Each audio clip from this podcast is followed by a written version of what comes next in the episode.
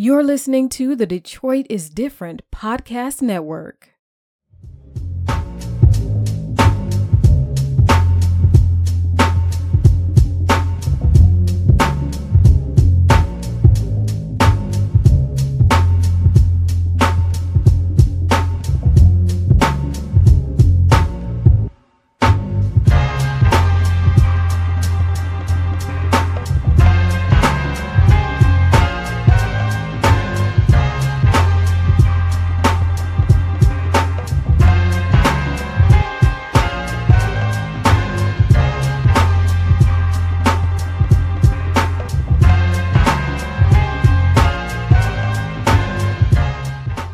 Back to the Piper Carter podcast. You are listening to Piper Carter, and this is Detroit is Different. And I'm here. Well, I'm actually in my house, but we're on Zoom, and um, I'm with my two co-hosts. What's up, Brittany? What's up, Pipe? Peace, Dave. Hey, you guys. How are you? Good, good, good. How's your week been? good. Mine has been pretty good. Um, work has been steady. It's been kind of boring, but it has its busy moments. So I'm glad when when I'm not bored. What about and you? Other than that, my life's cool. What about you, Brittany? Um, pretty much the same. Just work, work really this week. Um, work is work. That's about it. Of course, just like tuned in, reading a lot, looking at what's going on, like all of us are at this moment. So, what's going on with you, Pipe? Well, Saturday, I left my house for the first time since March 10. Wow. And, um, I did a deep dive. I actually, um, the our coalition, Frontline Detroit, held actually a mourning ceremony by the river for all the folks that have been that have died from COVID, as well as folks that have been brutalized and murdered by police. Um, and we wore all white. We did a processional. We did a teaching at the water about water and water security, water insecurity. Um, water is a human right. And we marched through the streets. We marched up to different historic sites. As you know, Detroit is the last stop on the Underground Railroad. Well, you have Detroit and then you have um, Niagara Falls and Albany in New York, but this is one of the last stops on the Underground Railroad. And so there's a lot of trapped souls in that water there, you know?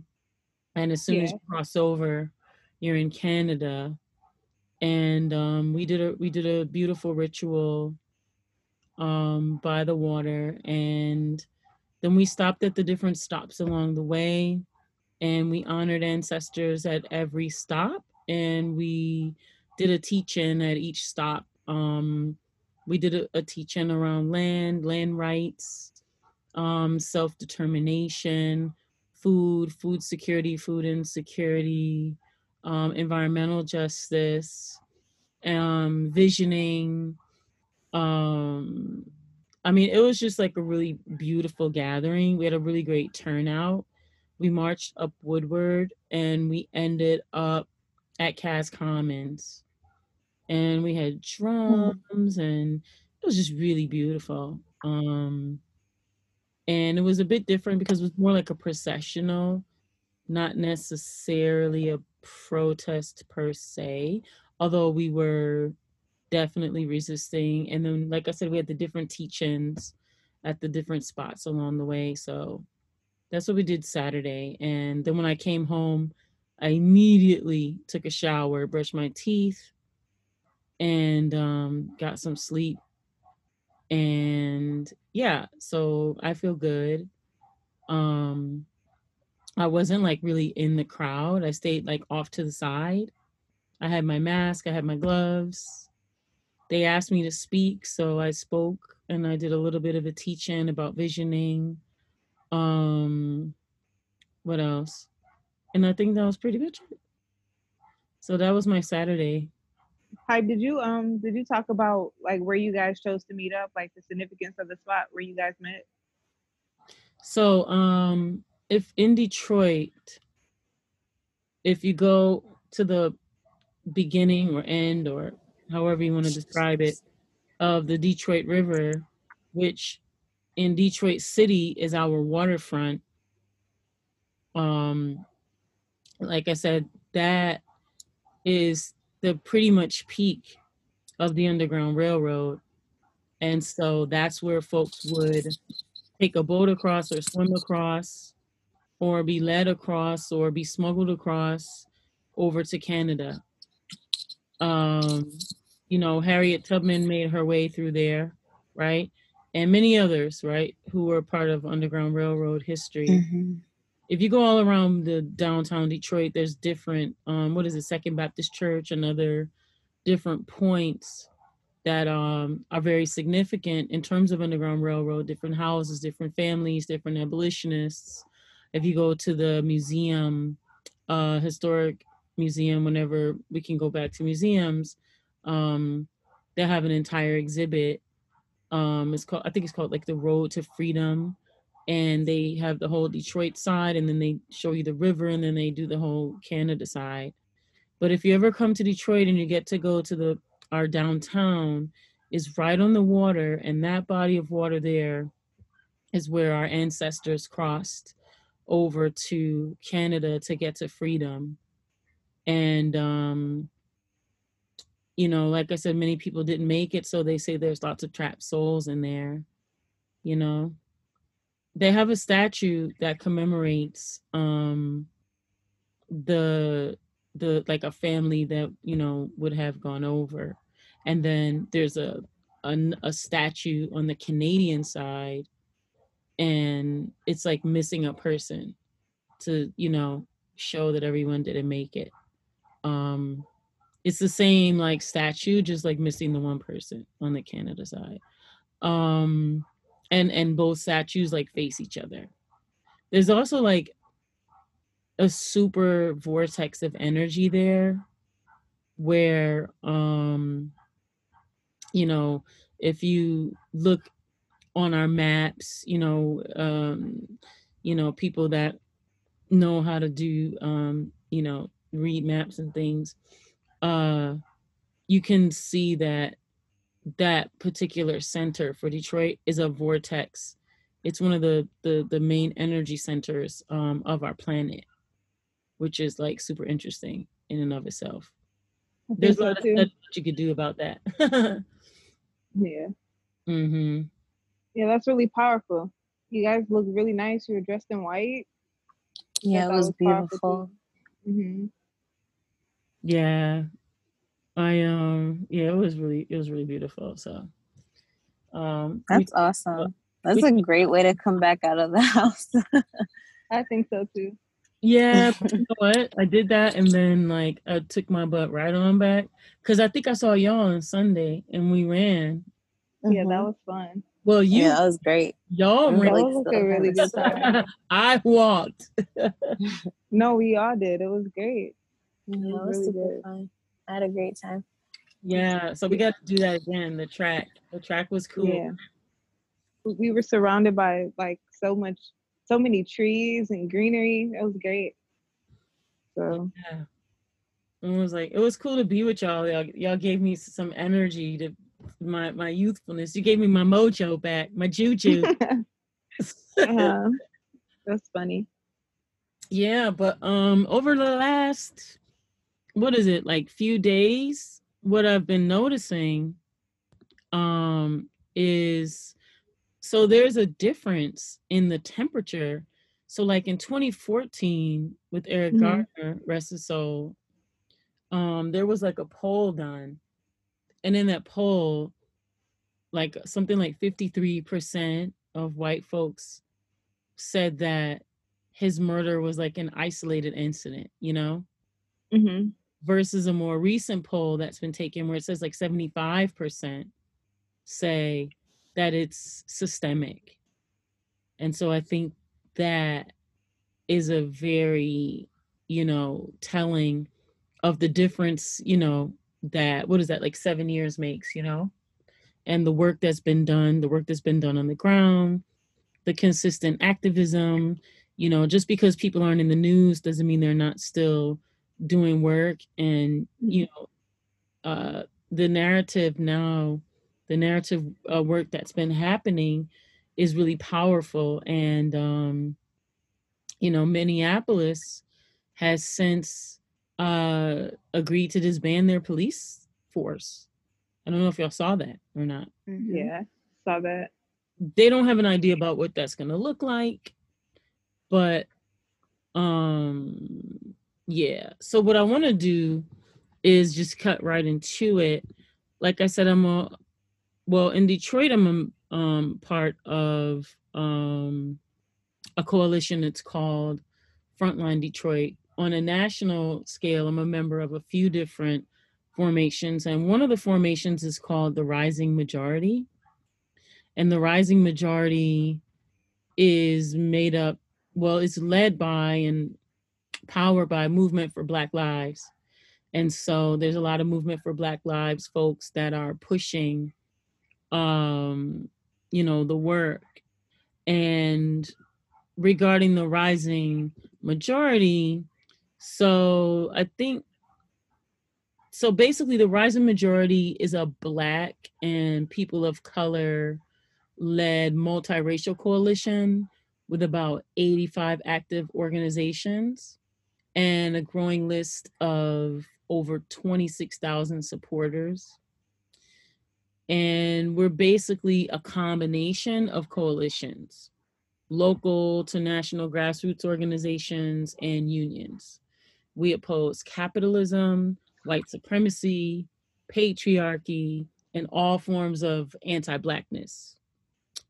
And this means as a coalition, we must respond to this moment with fierceness and in coordination and with deliberate intent.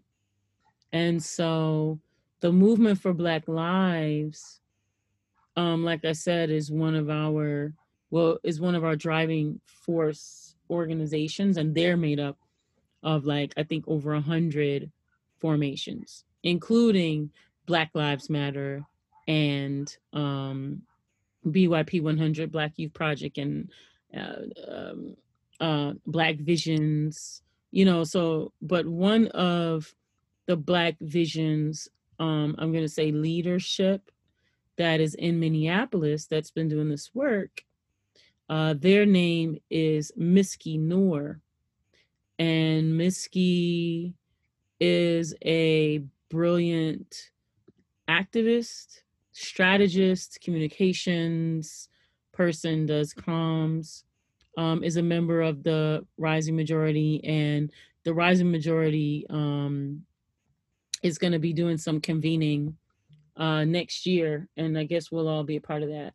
But um, was on the Daily Show. This clip is like rather long, but the reason that I want to play it is because all of this action that's been happening on the ground, Miski has been a part of the leadership. And I think, you know, I want to play this kind of long clip, but I want both of y'all to give some feedback as to like what you hear. Okay. Okay. All right. Welcome to the Daily Social Distancing Show. That's cute. That's cute. I appreciate that. Thank you for having me. Um, you are somebody who's on the ground, and not just now, but you have been on the ground. Um, take me through a little journey, if you don't mind, just just for the viewers, to paint a picture of of Minneapolis. You know, a lot of people were shocked at what happened in Minneapolis. A lot of people were shocked at what happened to George Floyd. A lot of people were shocked at what happened in the aftermath to George Floyd. But you were one of the people who wasn't so much shocked, but rather it's almost like you were like you you were like this is what was bound to happen because of Minneapolis's story. Tell me a little bit about that and and and and why you you believe that.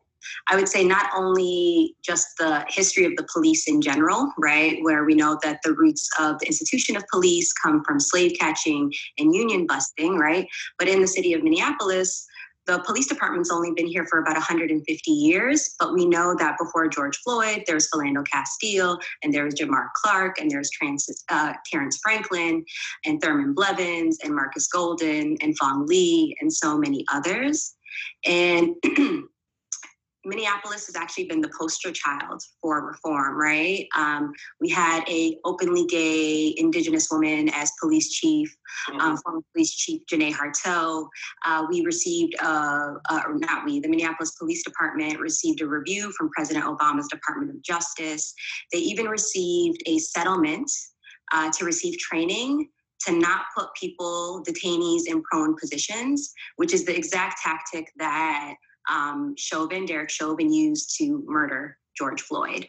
Uh, so, and currently we have a black police chief, Chief Rondo, right? And still the Minneapolis Police Department manages to murder black people in the streets. And so, uh, this this is the um, this is the setting for what happened to George Floyd, and uh, we saw uh, with the murder of Jamar Clark five years ago. Um, you know, our demands back then were actually that we wanted to see the tape of the murder, right? We wanted Right. the tape to the public and, and to the family especially. Uh, we wanted a DOJ investigation into uh, the 12 hour standoff that we had with the police, in which they um, really brutalized protesters by driving their bikes into people, um, by dragging uh, young hijabis by their uh, by their scarves, uh, by punching young black queer women in the face.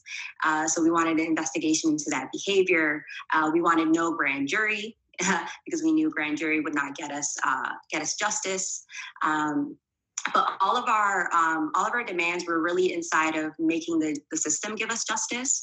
Uh, and ever since then, we've actually uh, changed our focus to focus much more on uh, abolition and what does it mean to reduce the scope and the scale and the power Right. of police. Um, and so that's what defund the police is really about, and that's the work we've been doing as Black Visions and uh, Reclaim the Block over the last few years. So let's go through each thing step by step. Um, you you have lived in Minneapolis for how long now?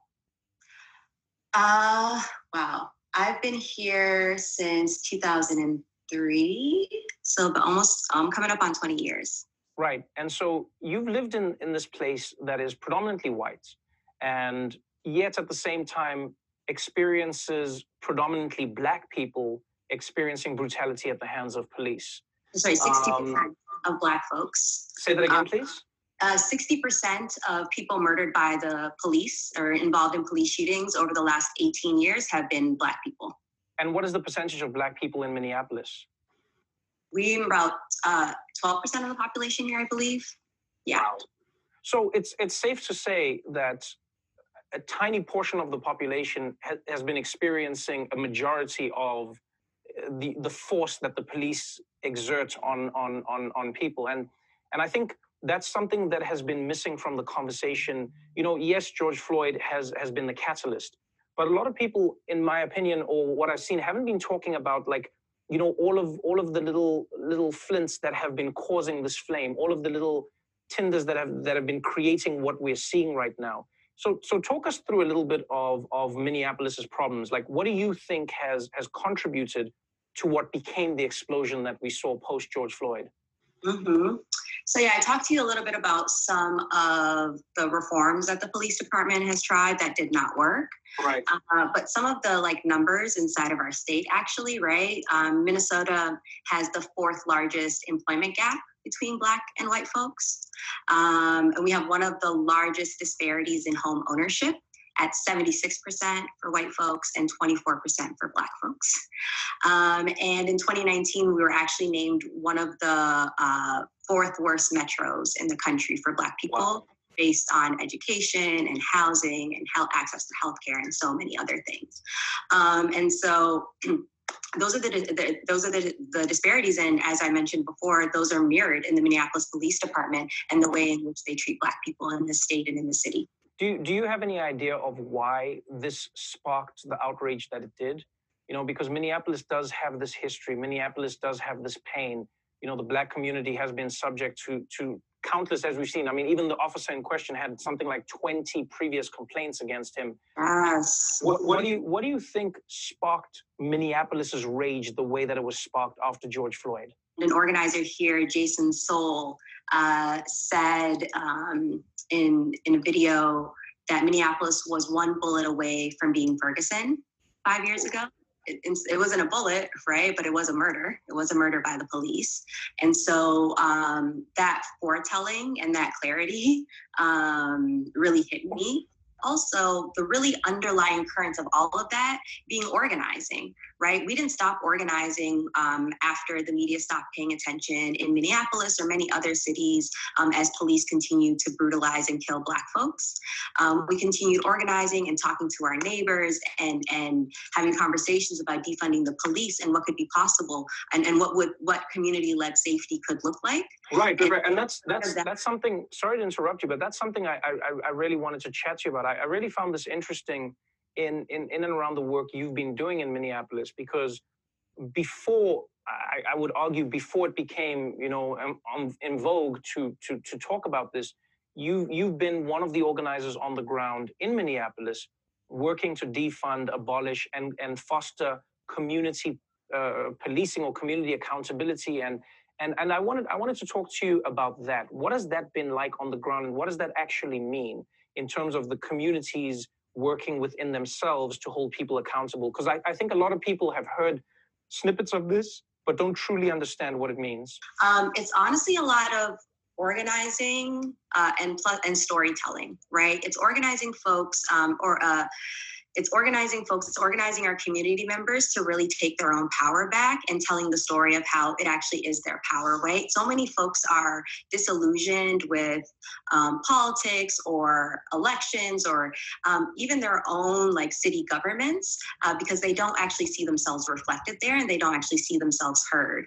And so we really wanted to engage our community's imaginations about what could be possible and how we could protect one another. And we've really mm-hmm. seen it become possible during this uprising right? The police really left us to ourselves when white supremacists descended on our cities. And so it's been community patrols, it's been uh, medic trainings, it's been food drives and transportation services and handing out PPE and Narcan and training folks how to take care of each other. That's really actually protected us in this time. And that's some of the work we were doing before. In 2018, Black Visions and Reclaim the Block actually forced the city council by getting hundreds of community members out repeatedly to budget hearings uh, to remove $1.1 million from the police department and reallocate it to things like the Office of Violence Prevention. Before this uprising, our city government planned to cut that office, right? Their plan was to remove it. We only got wow. it two ago. Um, we haven't even had a chance to see what the great impact of that could be. And so one of our demands has been you got to fund that, you got to fully fund that for years to come. And so those are the kinds of things that we want. And those are the kinds of things that we're trying to get our community um, to fight for so that there can actually be real protection for Black folks and other marginalized communities. Because uh, our, you know, the announcement yesterday was amazing. And what got it to happen is the on the ground, on the ground organizing that folks have been doing uh, for years, uh, not not only in Minneapolis, but all mm-hmm. around the country. It, it, it really was huge because you had the city council come out and say that they're, they're committing to working to dismantle the police department as we know it. And this, this, this, I mean, has blown people away because I don't think this is a conversation anybody thought any city council would ever be having. You know, now it didn't seem like it would happen, and, and clearly the protests and the and the and the movement have creating have created something. Activists and organizers like yourself have created something um, is this what you want to see? Were you happy when this was announced? 100% and on prince's birthday i'll name. So you know prince knew something about the revolution. Um, but yeah uh, this was one of this is one of the things we wanted to see. This is a win. We've seen a lot of wins over the last two weeks. So i want community and people to really claim that and really mm-hmm. understand what's possible with people power because uh, we can do this and we can really craft a world in which all of us are safe um, and all of our dignity and humanity is honored. And um, the public commitment is great the work continues, right? We actually have to see some things pass. We have to actually have conversations. Um, Minneapolis is making history by beginning a community driven process to dismantle MPD, and decades of organizing by communities have led to this. Um, but we have a lot of hard work ahead of us, and it's going to take every single one of us learning new skills, and building new relationships um, and really trying things that we haven't done before. Uh, right. But we believe that the reward is going to be a city that uh, really invests in life affirming policies and programs and services that care for our people instead of police that terrorize us before I let you go, um, I know that being an organizer is often thankless. Being an organizer is extremely difficult, and now more than ever, people are willing and and and excited to help organizers and activists who are on the ground. So, if there are people who want to help out in Minneapolis, if there are people who want to send resources, where do they find your organization? Where do you think that they should um, drive their resources towards? So, you can find us at Black Visions MN at Black Visions MN on Twitter um, on, on, Instagram and Facebook. And we are, you know, come see us, see about us. We're a Black led, queer and trans centering organization with healing and transformative justice at the center that's really trying to build powerful campaigns to get Black folks free in Minnesota. Um, Reclaim the Block and MPD 150 are also really great resources to learn more about defunding the police and abolition work. If you have questions, and if you want to talk to your neighbors and your family about this, and if you're curious and you want to learn more about community led safety, definitely go there. The Movement for Black Lives is a great resource. Um, check out, um, you know, all of the different organizations doing work, Black liberation work all across the country. Um, and then uh, we actually, if you want to help uh, support with your dollars organizations that are on the ground, if you go to bit.ly backslash fund the community, you'll find a bunch of organizations on the ground um, or and, and, funds on the ground in Minneapolis that are part of this ecosystem that are supporting uh, folks on the ground and, and uprising work in this moment. Miski, thank you so much for taking your time today. And uh, as you say, congratulations to you and the community on your win. And hopefully there'll be more to come. Thanks so much, Trevor. Appreciate you. So, what do you guys think about what you just heard? I thought it was wonderful. She's very well spoken. Um, I agree with all of her points about how we're going to have to do more community building and um, just building relationships and doing things that we've never done before. Um, but I kind of feel like, I don't know, I wasn't around, but um, there's just, I don't know, my family always talks about how like neighborhoods used to be different, how you used to be able to rely on your neighbors to like watch over your kids and everything like that. So I don't know. I just feel like maybe that's where we need to get back to just taking care of ourselves like we used to. So I agree with her. I thought she was great. I thought that was a great segment. They. Miski is they. Oh, they. Uses they pronoun. What about you, Brittany? You got any uh, thoughts? I uh I 100% agree with uh, the both of them. Um, so you know, Deja mentioned I'm a strong believer in neighborhoods and block clubs and people becoming more familiar with each other, um, uh, being intergeneration, you know, believing in being intergenerational. Um, I think that's huge. I think um, they were very art- articulate, and I think that it was important for um, for you know the articulation because many people have uh, activism. I think misconstrued or I think it's misunderstood. And sometimes um, I think that, you know, if we only look at it through the, the eye, activism through the eyes of the media, we don't really understand or grasp all of the concepts and purpose of protesting. So, um, similar to our guest last week, you know, they talked about strategy and trust. Um, you know, it falls in the same, I think, in the same, you know, boat of uh, what we just heard. So it was great.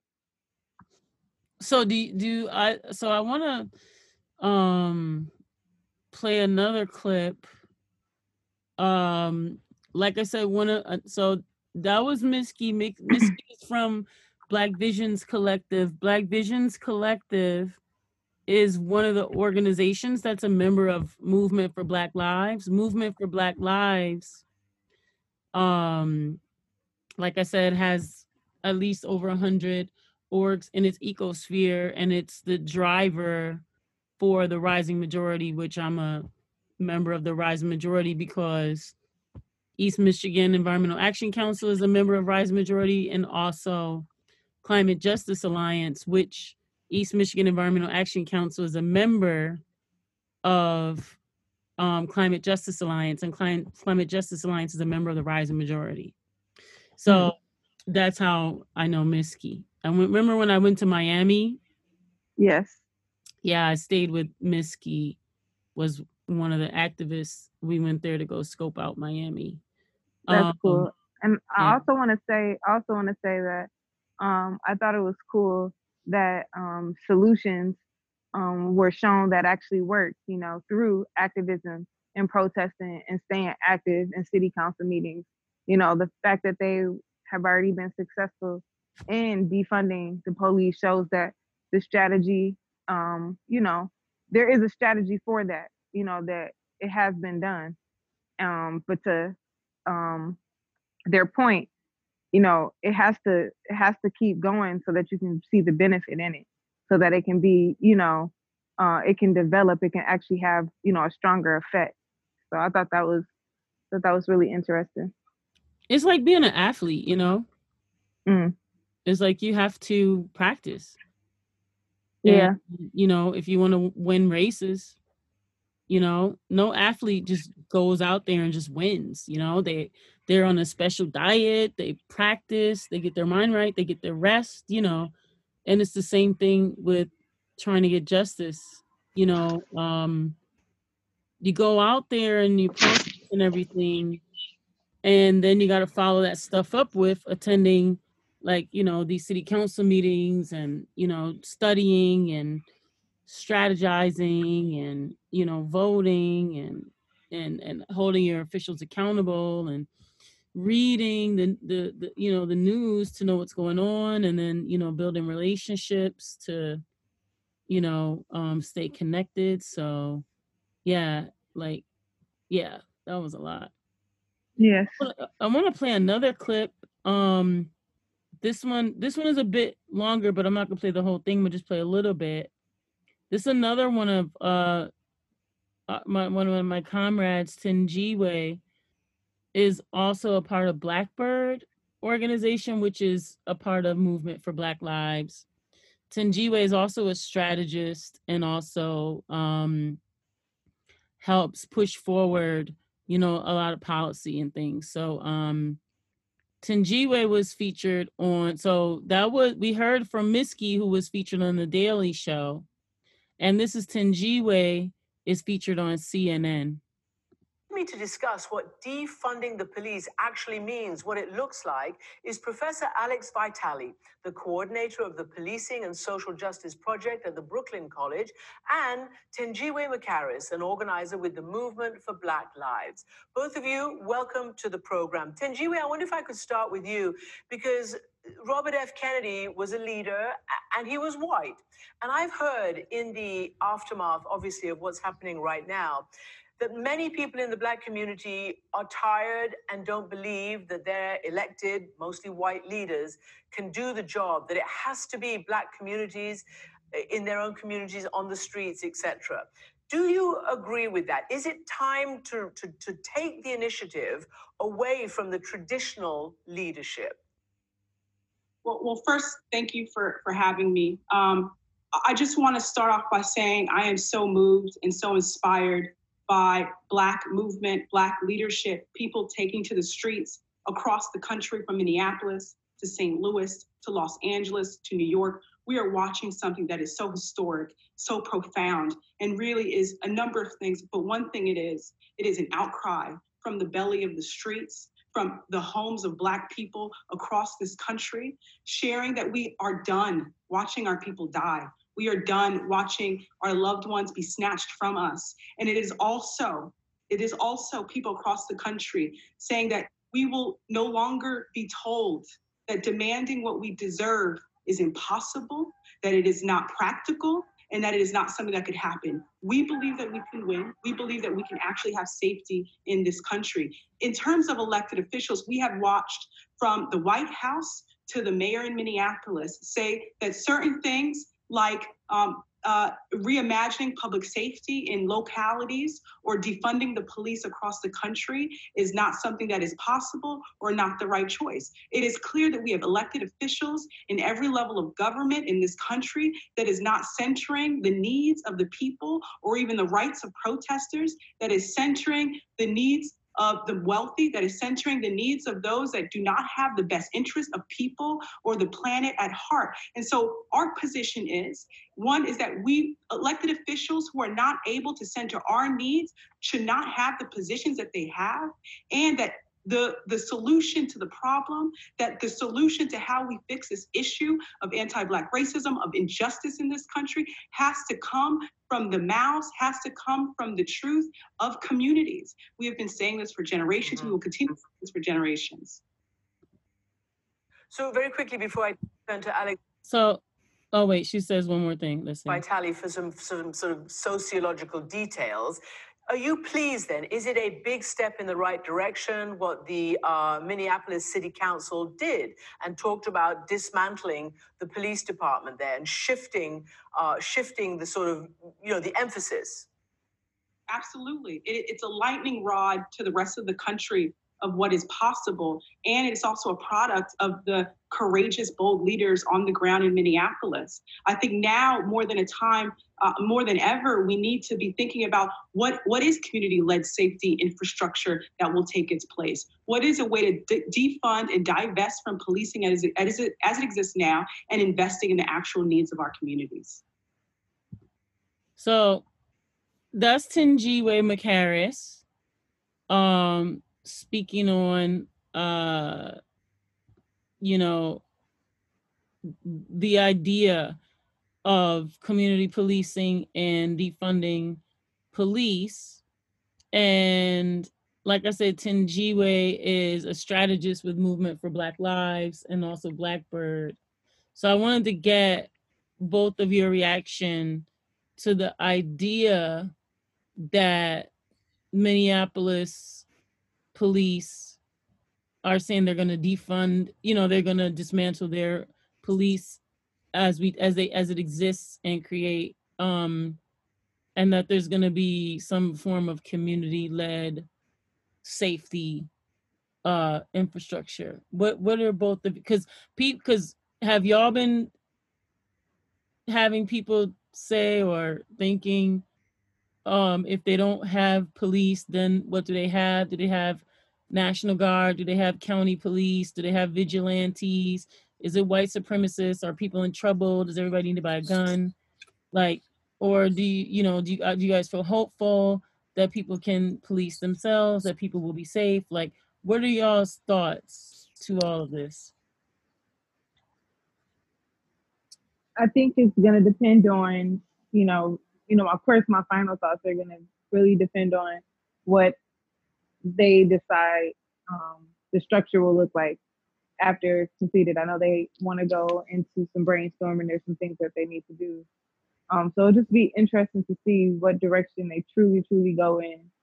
Um, and I do believe that if it is in a form of allowing, you know, there to be, you know, neighborhood leaders more so, uh, it being, you know, more uh, community driven, I think that it's possible. Um, I do think that, uh, of course, there's going to have to be some type of structure, but you know, I think that um, this decision just reflects not only the situation with George Floyd, but you know, as we all see it, um, you know, it seems like they just have a really strong history of allowing this type of brutality on a lot of their forces.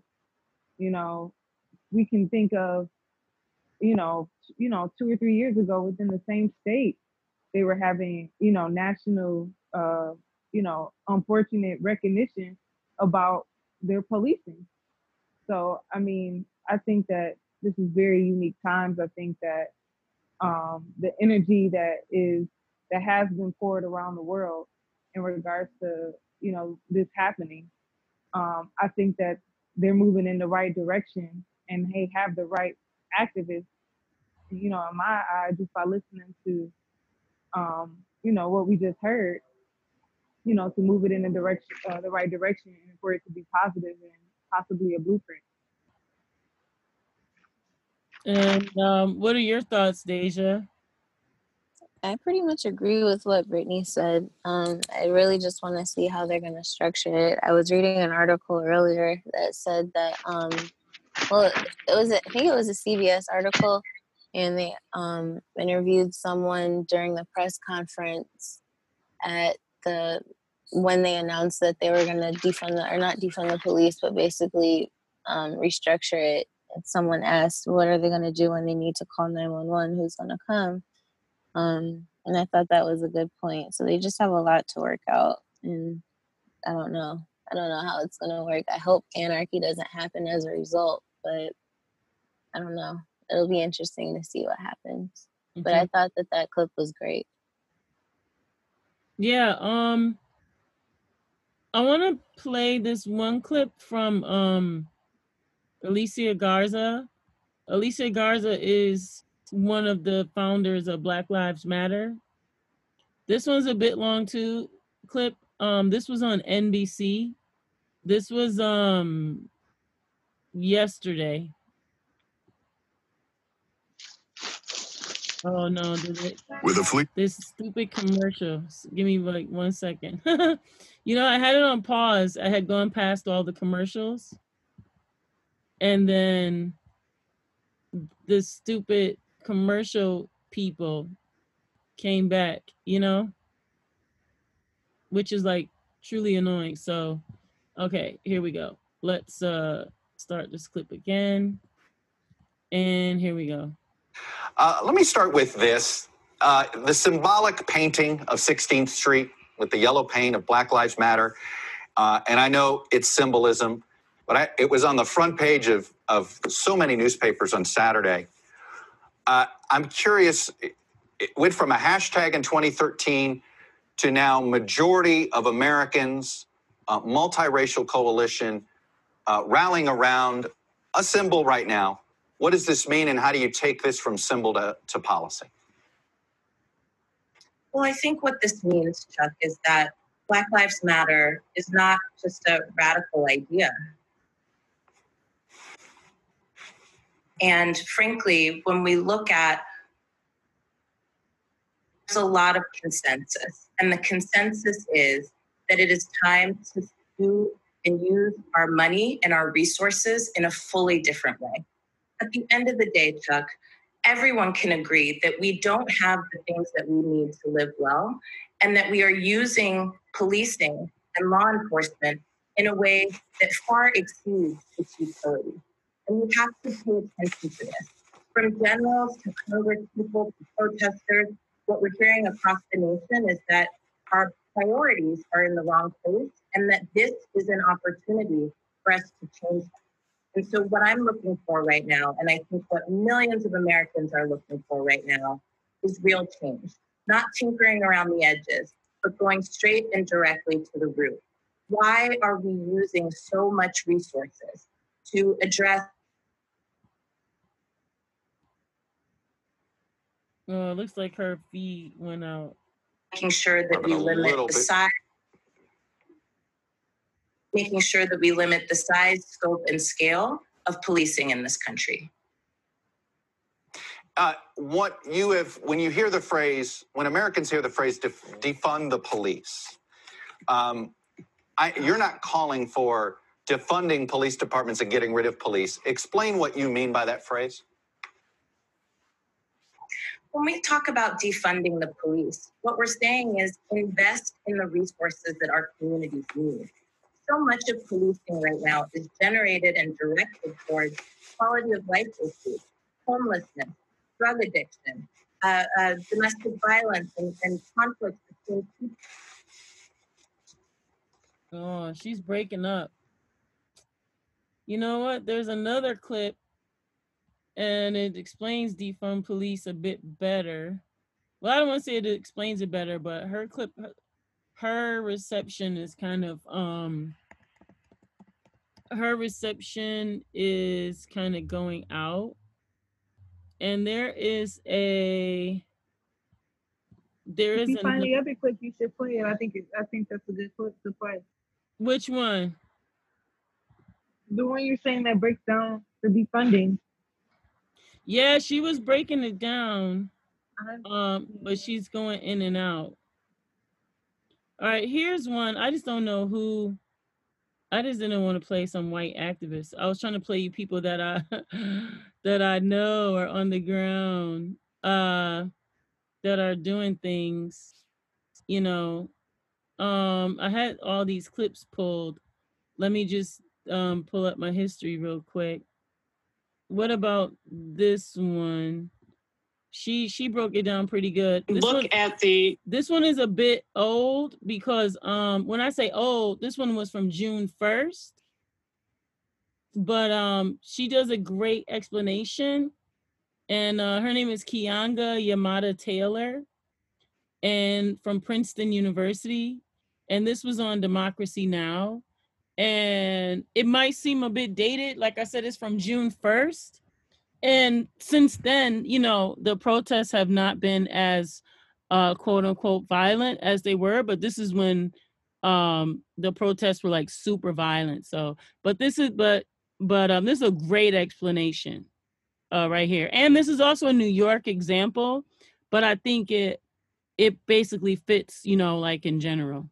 look at the kind of wanton, rec- reckless uh, uh, abuse and violence uh, that the police are instigating and attacking uh, people who are trying to to uh, protest. I feel like what we've seen uh, over the weekend is a, a, national police riot, um, and you know it's no wonder they feel emboldened by the white nationalism of the uh, president of the United States um, and really the lawlessness of the Republican Party writ large. And so um, I, it feels like we're bearing the consequences um, of that. But I think that there is a, a bigger issue um, about the cops that is also uh, worth talking about, which is why these police are um, never uh, arrested, prosecuted, punished, really.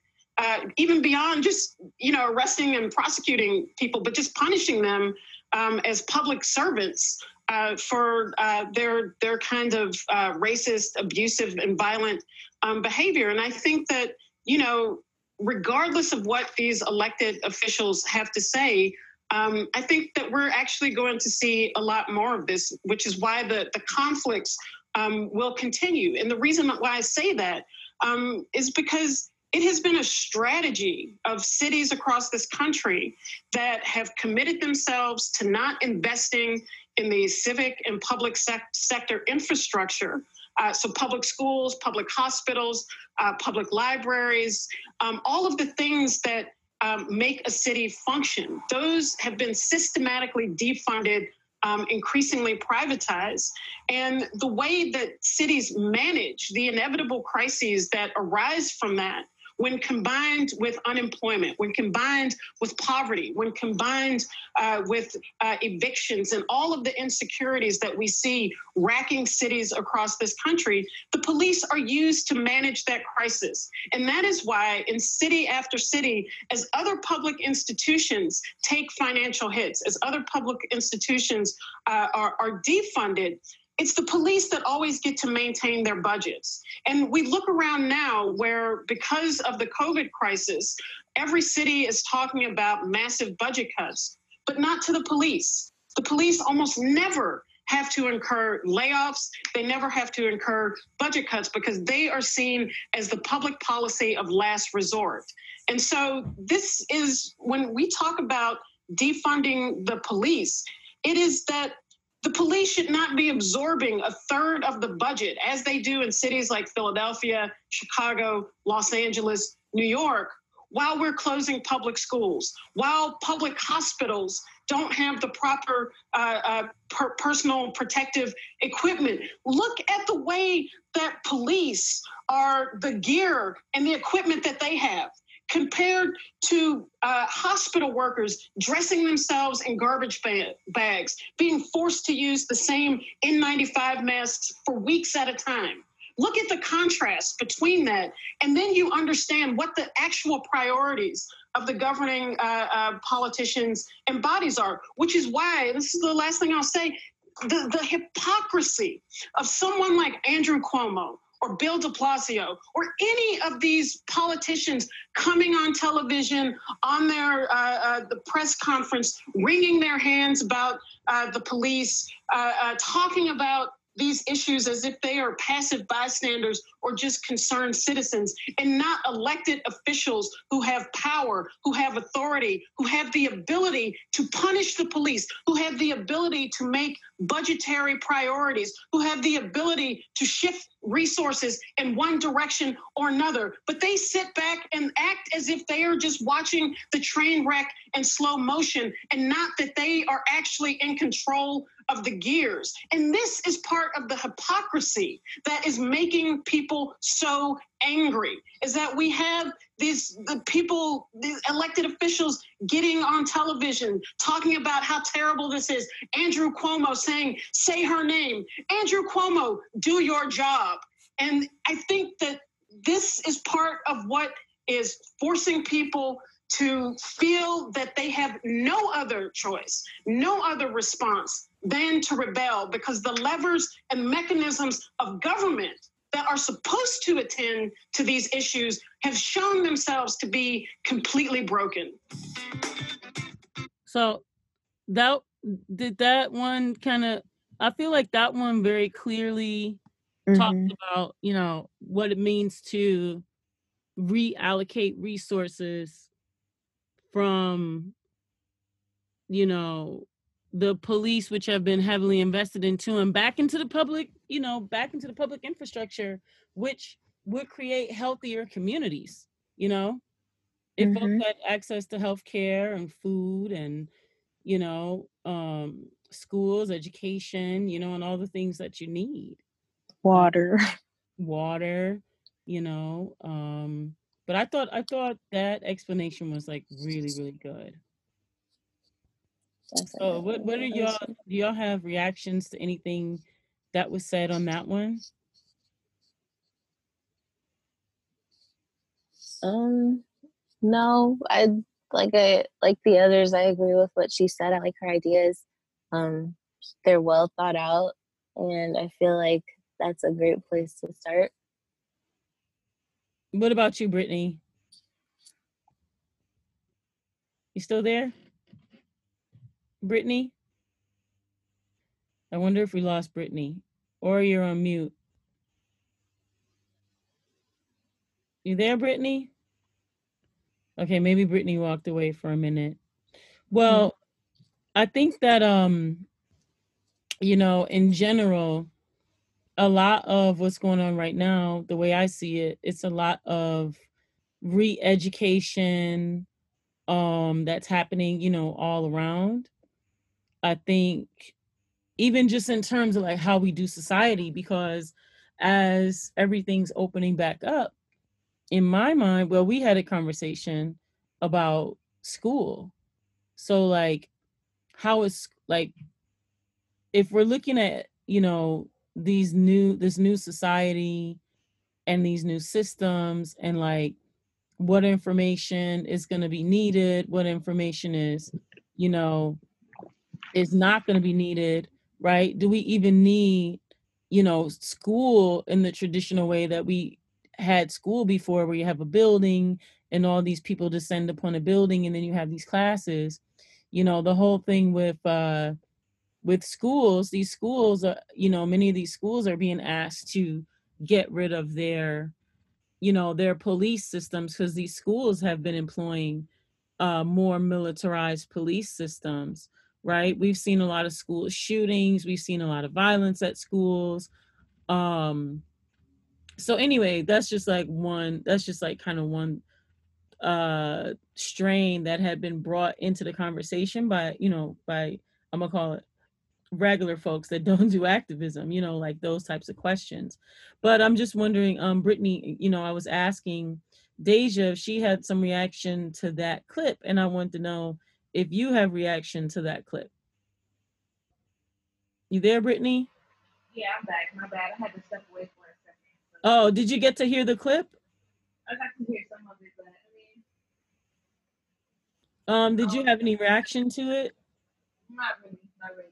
I'll skip that. one. Say that again I said I'll skip my reaction on this one. wait i can't understand you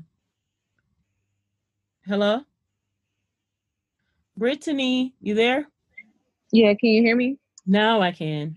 I didn't Okay. understand what you said. I said I, I was just saying uh, I'm gonna skip my reaction on that one. Oh, okay, okay.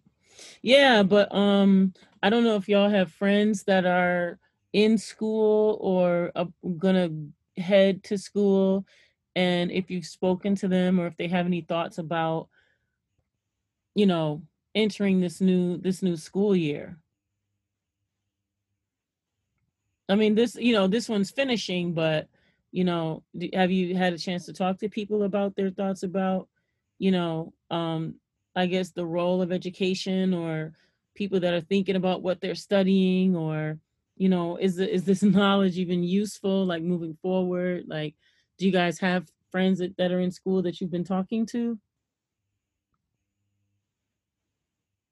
I mean, uh, to be not really. Like my my nephew, he's going to Madonna University for college next year to play football, and you know he hasn't said anything uh, out of the norm, other than he was you know upset that a little bit about how his senior year ended, but not prom, not being able to go to prom, and uh, you know not being able to walk across the stage technically. But I haven't really spoken to anyone about what the structure of next year's school is going to look like for grade school or you know college. And if anybody really has fear i would really like to know how a teacher feels to be honest.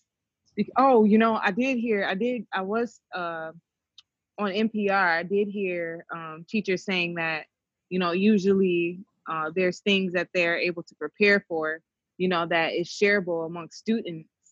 Uh like you know certain you know let's just say like games or you know uh, accessories or tools that a teacher would use and you know you'll use it maybe you know uh five to you know five students to a to a package or five students to a, a certain you know utensil now you know they have to think about providing that for each child you know so again that's just a little bit of insight that i've heard but i would like to hear more from teachers because you know uh, that's going to take a lot of discipline, you know, to follow these CDC guidelines. And I don't know if these school districts are prepared. i wonder too about your nephew it's your nephew right that's going to school Yeah, yep. I wonder too if your nephew is is slated to play football i'm interested to understand how that's going to happen you know Um, me too. still in covid Me too. I know he says he he scholarship still or something yeah, yeah. And I know he says he still he has to he has to report in August. Um and you know, like today I passed by uh the old Tiger Stadium which they've uh, turned into like a PAL league and there are teams out there playing baseball, people sitting in the in the stands. So, uh, I don't know.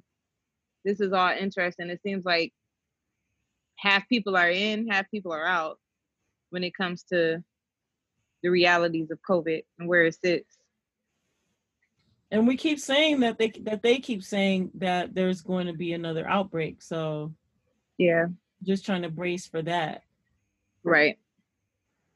I think um that might be another show. We need to talk to some folks that are in the education system to understand like what because also too in my mind i'm thinking we're in the 21st century.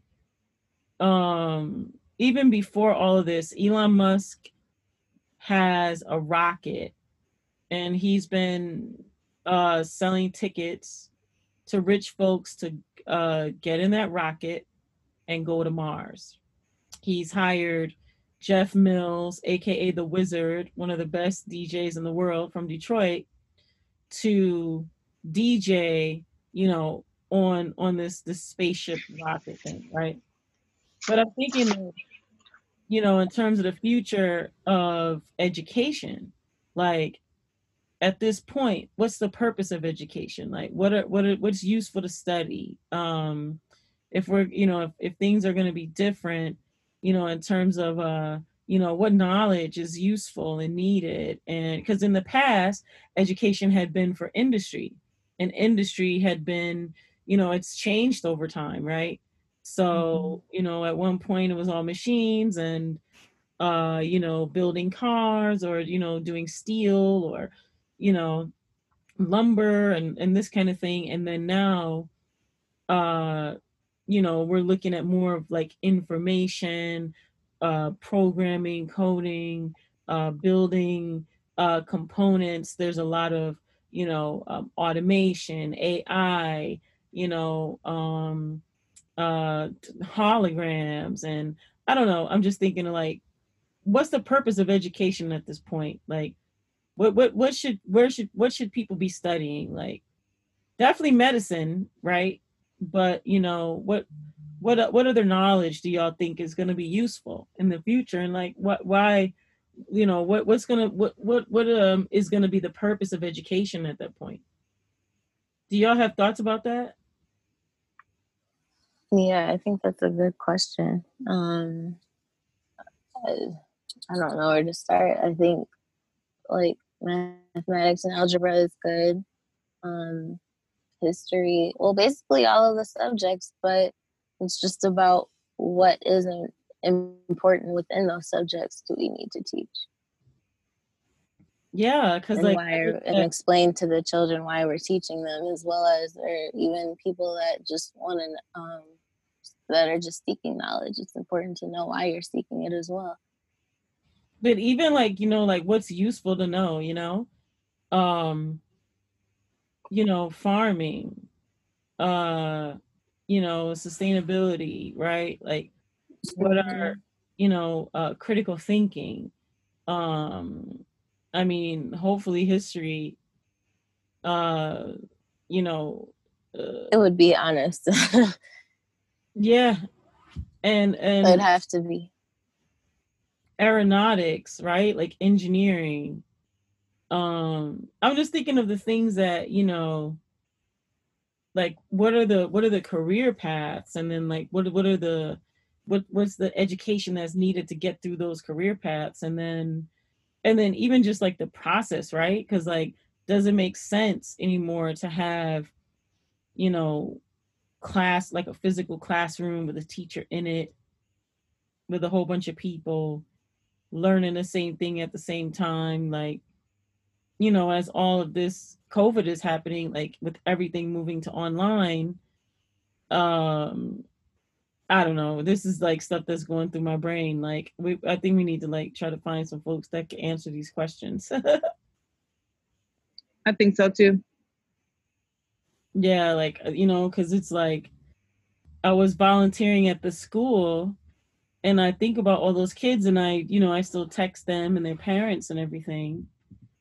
Um but I just think of like even just education in general, right? Cuz like uh even like when I was coming up, right? And I think I had this conversation, but uh like I grew up between Detroit and New York City. I went to private school and I went to public school in both New York and in Detroit.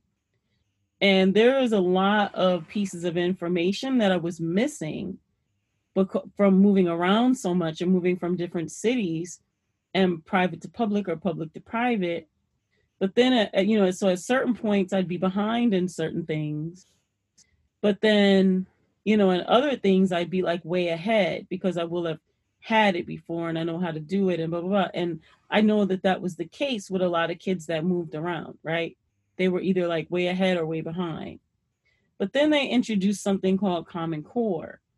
And that really meant that if you were in New York or New Jersey or Los Angeles or in the Midwest, if you were in the sixth grade, then no matter where you went in the nation in the sixth grade, you should be learning the same thing, right? So no one would be ahead or no one would be behind.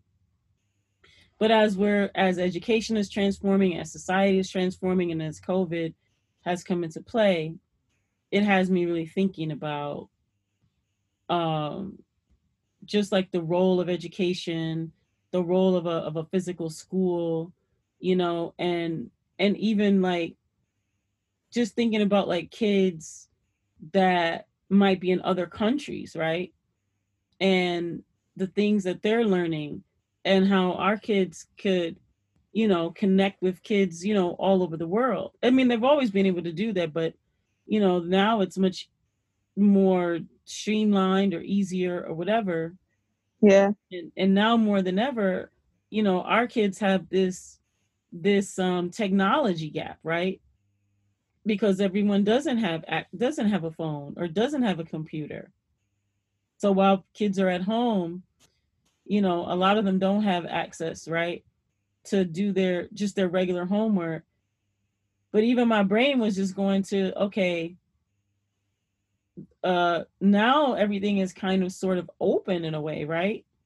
So you don't have to like quote unquote like go to school in your neighborhood or even go to school in your city or even in your country. You know? Like you have access to like all this knowledge. And what are the ways in which we could help equip and prepare people to be, you know, lifelong learners, to be producers instead of consumers, to be thinkers, to be innovators, right?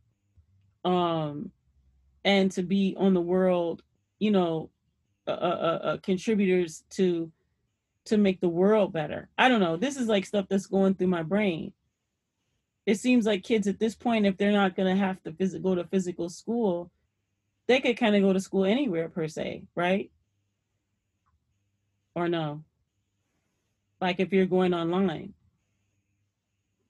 I'm pro homeschooling when it's when it's possible. Um, I've always been intrigued by it. So, I mean, the concept of kids not going into a physical classroom, uh, I can visualize it. I'm not against it. I do believe in kids socializing as well. So, um, I just think that there's a lot of domino effects when you talk about um, you know changing school i mean uh, you'll you know i think covid has shown that a lot of the american school system is somewhat of end babysitter or end uh, daycare to be honest. I mean we've seen so many parents complain about childcare and what they're going to do. So you know you're talking about affecting another industry. Um you know it, it so it, it just is, would be interesting to see how it all would come together. I mean, you have a six year old who doesn't go to a physical classroom and they stay at home and um you know they're getting you know 80% of what they learn uh online. Um you know how does that look for the parents? Like so it'd just be interesting to see how it all come, came together but i i am for a, a, a you know not only for police reform but definitely education reform especially when it comes to the black child the inner city child. I mean there's so much reform that needs to be done when you when you talk about you know to your point of you know curriculum that would match industries that are forever lasting under you know covid circumstances. But you know what does it look like for a black child to learn more about people who look like them, you know, instead of whitewash history and not, you know, learning enough about, you know, what finances looks like and generational wealth and examples of it, you know, so on and so on. So I'm for it, but you know, I understand that it, it, it doesn't just affect education reform doesn't just affect the child or the teacher, but it also affects the parents, which some people will believe parents need to be more involved uh, with their children's education anyway. So, what about you, Deja? Do you have thoughts about that, or friends who are having any of these challenges? Um, I personally don't have any friends having those challenges, but like Brittany, I like the idea of homeschooling. I've always considered that like a path for myself, like for my children, if I ever have any, because I just don't trust the system. But um, yeah, I don't know. I I think homeschooling is a good idea, but it just I don't know. You have to find time to make your own curriculum. But I think it's better because then you're teaching your kids what you want them to know, and it'll be more personalized because you'll know their interests, and it might be better. Yeah, it's all interesting to me. Um, I mean, and then uh, we're getting, you know, the, the entire state of Michigan is getting ready to reopen and you know universities and schools and things well the universities have already started um sending out letters for for uh the dorms and everything like that you know? Wow. so that's going to be interesting. I know some young people that are already like preparing to go to the dorms. I think they do, i think they're getting ready to go soon like maybe next month or august. Um so i definitely want to uh try to get like a couple of um of, of of of college kids that'll be entering college. I want to see like you know what get their take on it and i definitely want to talk to uh some educators because i know some professors and stuff that were telling me about um their kind of apprehension about going back you know with the reopening because universities have like some universities can have like 50 60,000 ki- people you know Yeah. if you think of like a U of M, you know, a huge school like that, or um, you know, is one thing to like try to deal with class size, you know, with K through 12 or whatever, but imagine university because all that stuff's like certifications, and then they have like hundreds or thousands of classes that they have to try to, you know, reschedule. And then they were saying that they were trying to push everything to be online.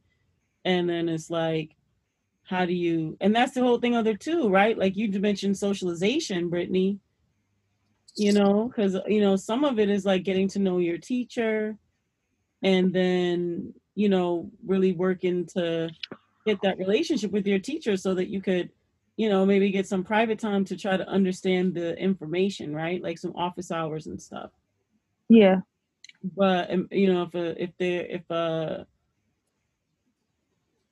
I don't know. I mean, maybe I come from the old school, but sometimes I would have to like physically go to the teacher's office to sit down with them for them to like show me some stuff for me to get it. Um, I mean- especially, especially like math or whatever. You know, I'd have to like physically see it and see it worked out or whatever, but I don't know. Like we'll see. I wanna I wanna I wanna dig into that a little bit deeper. I think the other thing too that I wanted to ask y'all about is um you know because now we're about we're getting ready to reopen, right? I mean, we've been kind of going through a process where people like you know, Brittany, you'd always been going to work. Deja, you just started going back to work. What do y'all's take on uh the Michigan reopen or the Detroit reopen? Um, I have coworker like I haven't gone out shopping or out to eat or anything, but people at my job have, and they, um, they say it's weird going out to eat. Like when you go to a restaurant, um, I think you have to wear your mask until you get to your table or something like that, and it's all very spaced out.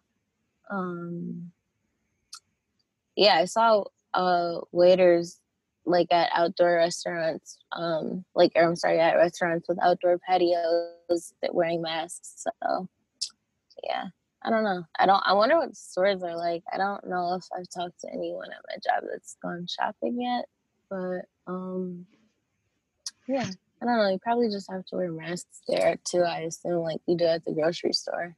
Probably have stickers on the floor and everything else. Yeah. What are your feelings Well- about the reopening?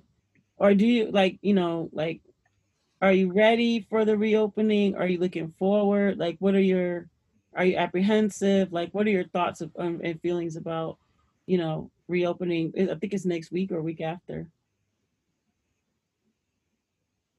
Brittany?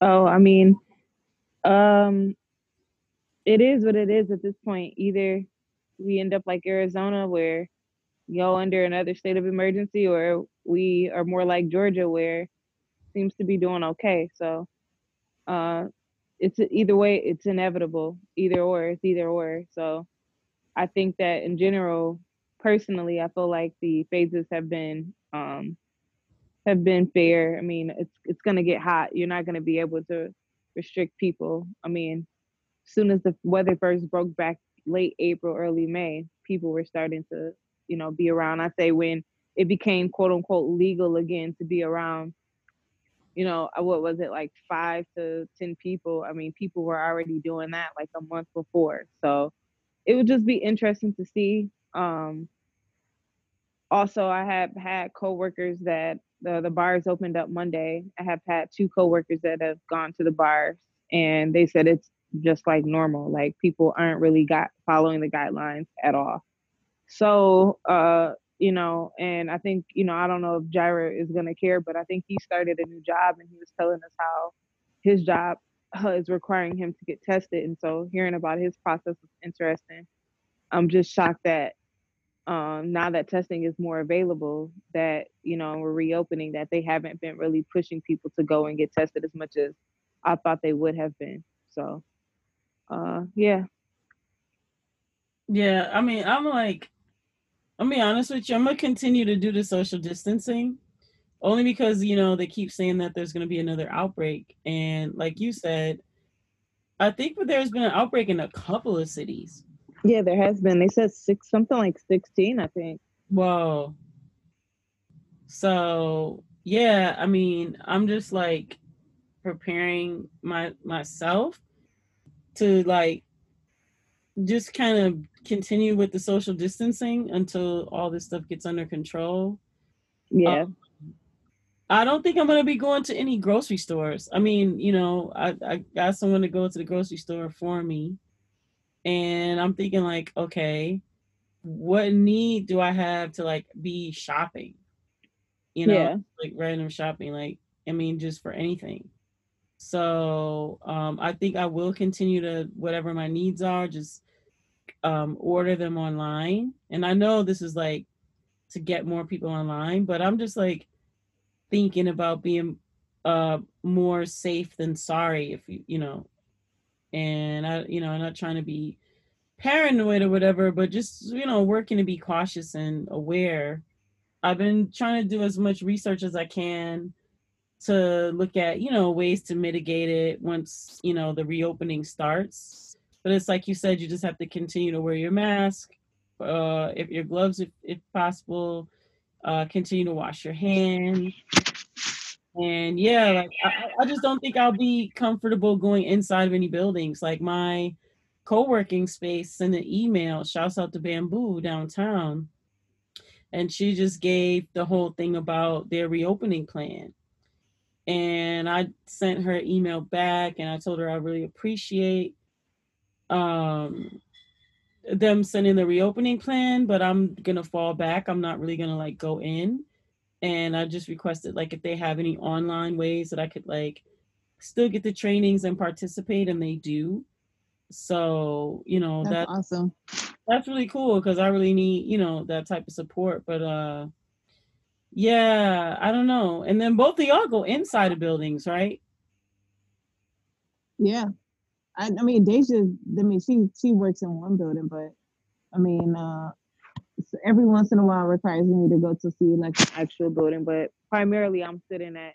I've been working from home, uh, you know, ninety percent of the time, but um, the little bit I do go in, I'm sitting in front of the same desk I sit at every, you know, every single day, and my office isn't technically reopened. Otis doesn't reopen until I think uh, across the board like June 29th, 22nd, something like that. So it's coming up, but um, you know, so most of the time they basically are telling us if we do need to come in because we do have to, you know, gather things for mechanics, you know, try to be in only, you know, at a certain amount of us at a time. So and have them be in, in the elevators. I'm sorry have the mechanics continue to be fixing elevators? Uh, yeah, yeah. Their work was essential. So what so. have have you gotten a chance to speak with any of them about their thoughts or their experiences or how they feel about um yeah the, I mean climate they the were when all this first happened they were uh, a lot of them were very very you know uh, paranoid to go into hospitals naturally right and then so basically, we made it to where that guys that were, you know, diabetic or had previous cancer diagnosis, um, that they weren't on the, you know, like the, the call list for uh, going, having to go into hospitals. And we tried to make it to where that they were only exposed to, you know, a specific type of uh, business segment that wouldn't, uh, you know, allow them to be around so many people. Um, but from there, you know, there were a lot of guys who, you know, knew that them going into hospitals were inevitable because hospitals were busy at the moment, so elevators were going to be going down. Uh, so, you know, the first, uh, I'd say, month and a half, it was some of the hospitals were, you know, the the nightmares that were on TV from their experience. Um, but then, as uh, you know, I'd say like late April, early May, a lot of them were saying that, you know, they understood what the hospitals were reporting that they, you know, it was time to uh, possibly uh, go back to taking other patients because the the, the you know it, the climate had calmed down some. You know, they weren't you know running out of hospital beds as much, and PPE seemed to be you know flowing better. So, um, other than that, you know, many of them were you know if they weren't having to service hospitals as time went along, they became you know a little bit easier about you know going into buildings because you know we had proper PPE, we had protocols, and uh, you know we're you know trying to do a good job of you know helping manage you know where they went. So yeah, interesting. Yeah, because you know that and that and that's Otis is like you know that's the elevator. Uh, they they install and repair elevators for like all our not all but many or most of the commercial buildings. Yeah. Mm-hmm. Yeah, so that's that's so keep us up to date on that because that's like an interesting topic in conversation because you know they're building that skyscraper. Well, uh, Dan Gilbert is building that skyscraper. It's supposed to be like the second tallest building in the world. That's what they say. He um, wants it to be taller. Oh, he wants it to be taller than the RenCen, which RenCen, as y'all know, is like is the tallest building standing in Detroit right now. But he wants to make it to where it's taller and that's what's been actually that's what actually held up the first phase of the project with it being bidded out to all the industries was because they couldn't necessarily get it architecturally art you know get the architecture completely right on it because of you know science you know it it just the way that he wanted to design wasn't necessarily doable. So they had to keep going back to the drawing board on it. So it'll just and it's supposed to be multi-use too you know the plans are. So i just think that you know when you talk about industries being affected like i think real estate is going to be really interesting like co-working co-working uh, working spaces and um you know the city of detroit is building all these different apartment buildings and they're all still being built you know as we speak that where people are basically living on top of each other even how i live you know, it's not as big of a building as a high rise, you know, like the riverfront apartments, but you know, is that gonna all have to change? You know, if if there's a second wave, that will determine, I think, you know, how people live, choose to live, you know, in the city altogether, you know. So, and yeah. also too, like the uh you know, when it, when you're talking about like this this real estate, like there were right before COVID, there were all these different projects. There yeah. projects.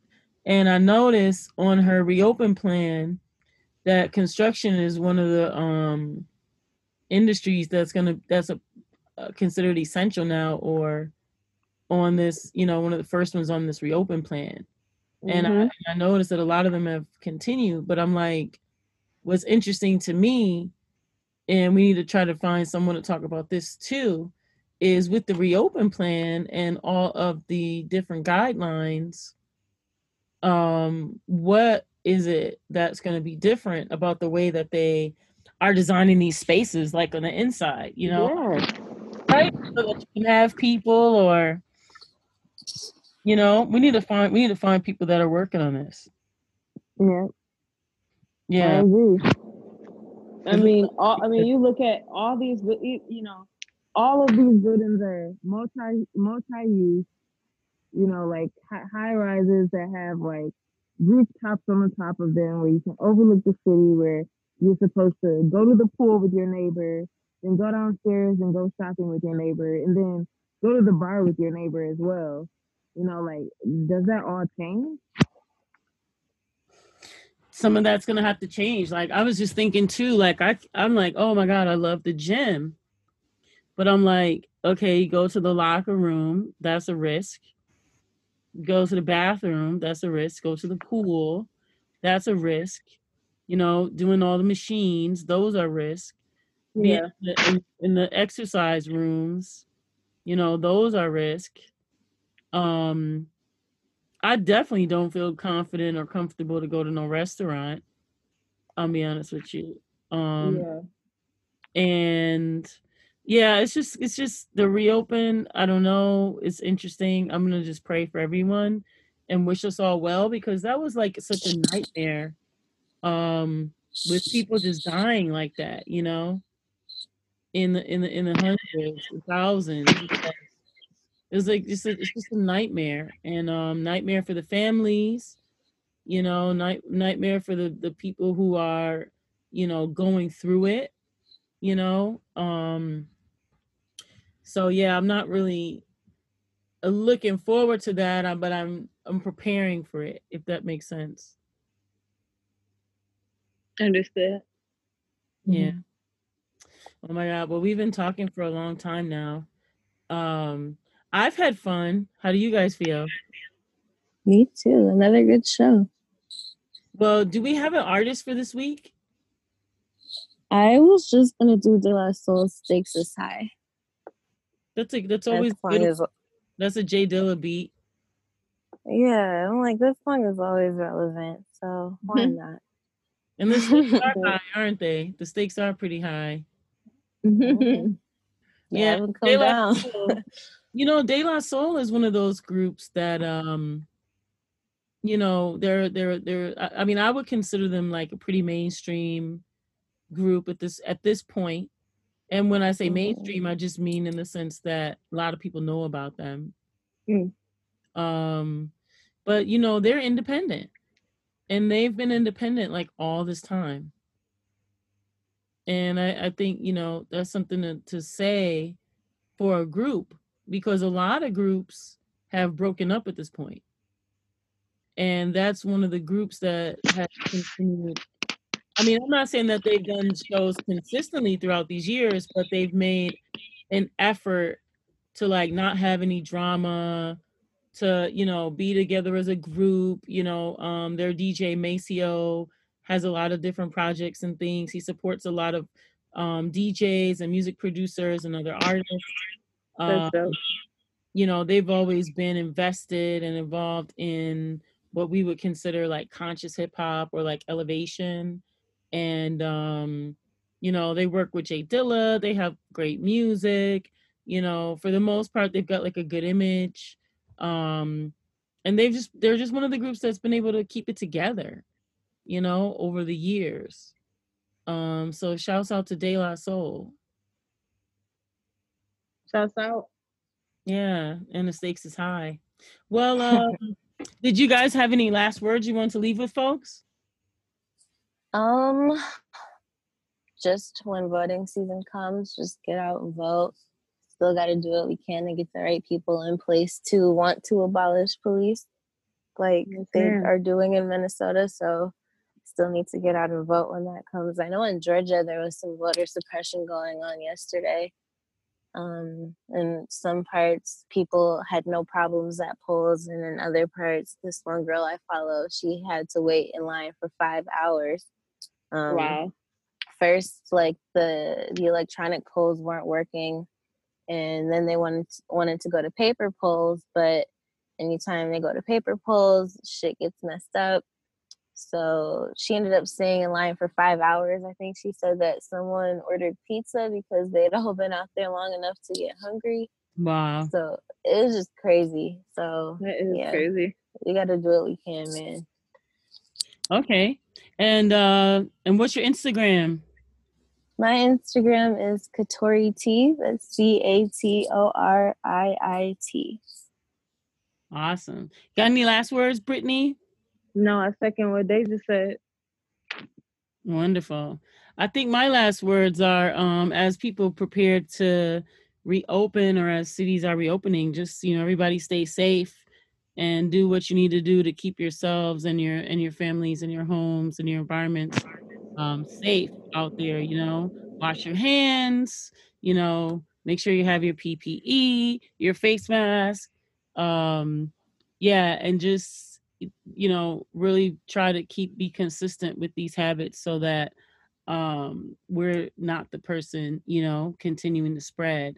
And uh just wishing lots of folks safety out there as you're protesting um lots of energy to the folks that are doing organizing. Lots of love to the teachers and the students man um that didn't get to go across the stage and didn't get to have the tradition. But uh you know you're going to be moving into this new chapter of your life. So just want to send you lots of love. And of course, this has been the Piper Carter podcast. You are listening to Piper Carter with my co hosts, Brittany and Deja. And this has just been a really great conversation. I think I love having this time with both of y'all. We got to get back to the track. Yes, sure. quarantine stomach. and, um, listen uh, you can check us out on social media. We have we are also on detroit is different.net with the rest of the other podcasts that are on the detroit is different network. And you can check us out on social media. On facebook we are pc podcast. That's our facebook page. And we have a facebook group that's called piper carter podcast on Instagram, we're PC Podcast, and uh, we're not on Twitter yet, but I think we need to start a, a Twitter because maybe we can start some conversations. But check us out, like, subscribe, and have a great week. This has been the Piper Carter Podcast. Peace. Peace. Remember to like, share, subscribe, and always listen on Stitcher, Google Play, Apple Store, and Spotify. Stakes is high. You know them stakes is high when we talking about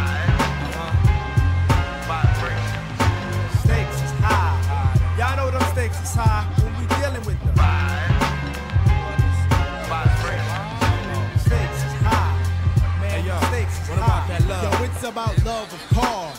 Love for funds, loving to love mad sex, loving to love guns, love for opposite, love for fame and wealth, love for the fact of no longer loving yourself, kid. We living in them days of the man-made ways where every aspect is vivid. These brothers no longer talk shit, yo. These niggas live it, about to give it to you 24/7 on the microphone. Plug one, translating the zone. No offense to a player, but yo, I don't play. And if you take offense, fuck it.